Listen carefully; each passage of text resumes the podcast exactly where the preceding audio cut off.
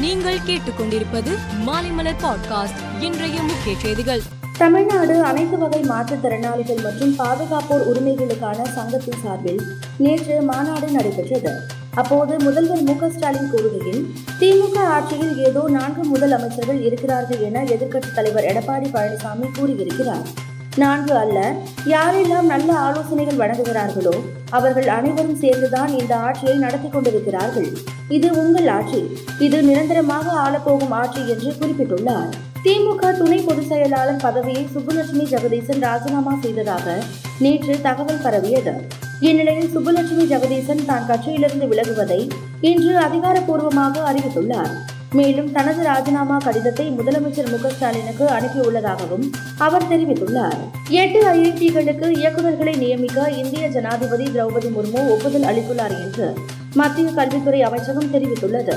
அதன்படி இரண்டு ஐஐடிகளின் இயக்குநர்கள் பல்வேறு ஐஐடிகளில் உயர் பதவியில் நியமிக்கப்பட்டுள்ளனர்.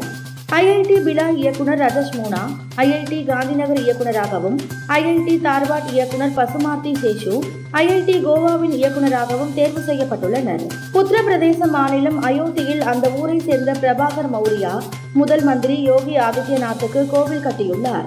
இங்கு தலைக்கு பின் ஒளிவட்டம் வில் அம்புடன் யோகி ஆதித்யநாத்தின் ஆளுயர சிலை அமைக்கப்பட்டிருக்கிறது. காவி ஆடையும் அணிவிக்கப்பட்டிருக்கிறது. இந்த கோவிலில் காலை மாலை இருவேளை பூஜையுடன் பக்தர்களுக்கு பிரசாதமும் விநியோகிக்கப்படுகிறது. மெக்சிகோவின் மத்திய பசிபிக் பகுதியில் சக்தி வாய்ந்த நிலநடுக்கம் ஏற்பட்டது. இந்த நிலநடுக்கம் ரிக்டர் அளவுகோலில் ஏழு புள்ளி ஐந்தாக பதிவாகி இருந்ததாக அமெரிக்க புவியியல் ஆய்வு மையம் தெரிவித்தது. நிலநடுக்கம் காரணமாக கட்டிடங்கள் குலுங்கின.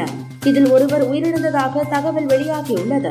ஈரானில் ஹிஜாப் சரியாக அணியவில்லை என கூறி கைது செய்யப்பட்ட இளம்பெண் போலீசார் தாக்கியதில் உயிரிழந்த விவகாரத்தில் பெண்கள் போராட்டம் தொடர்பாக ஈரானிய பத்திரிகையாளரும் ஆர்வலருமான மஷீஷ் அலிஜனாட் கூறுகையில் ஹிஜாப் போலீசாரால் மஷ்மா ஹமினி கொல்லப்பட்டதற்கு எதிர்ப்பு தெரிவிக்க ஈரானிய பெண்கள் தலைமுடியை வெட்டியும் ஹிஜாப்பை எரித்தும் தங்கள் கோபத்தை வெளிப்படுத்துகிறார்கள் என்று குறிப்பிட்டார். இந்தியாவில் சுற்றுப்பயணம் மேற்கொண்டு உள்ள ஆரோன் பின்ஸ் தலைமையிலான ஆஸ்திரேலிய கிரிக்கெட் அணி மூன்று போட்டிகள் கொண்ட டி டுவெண்டி தொடரில் விளையாடுகிறது.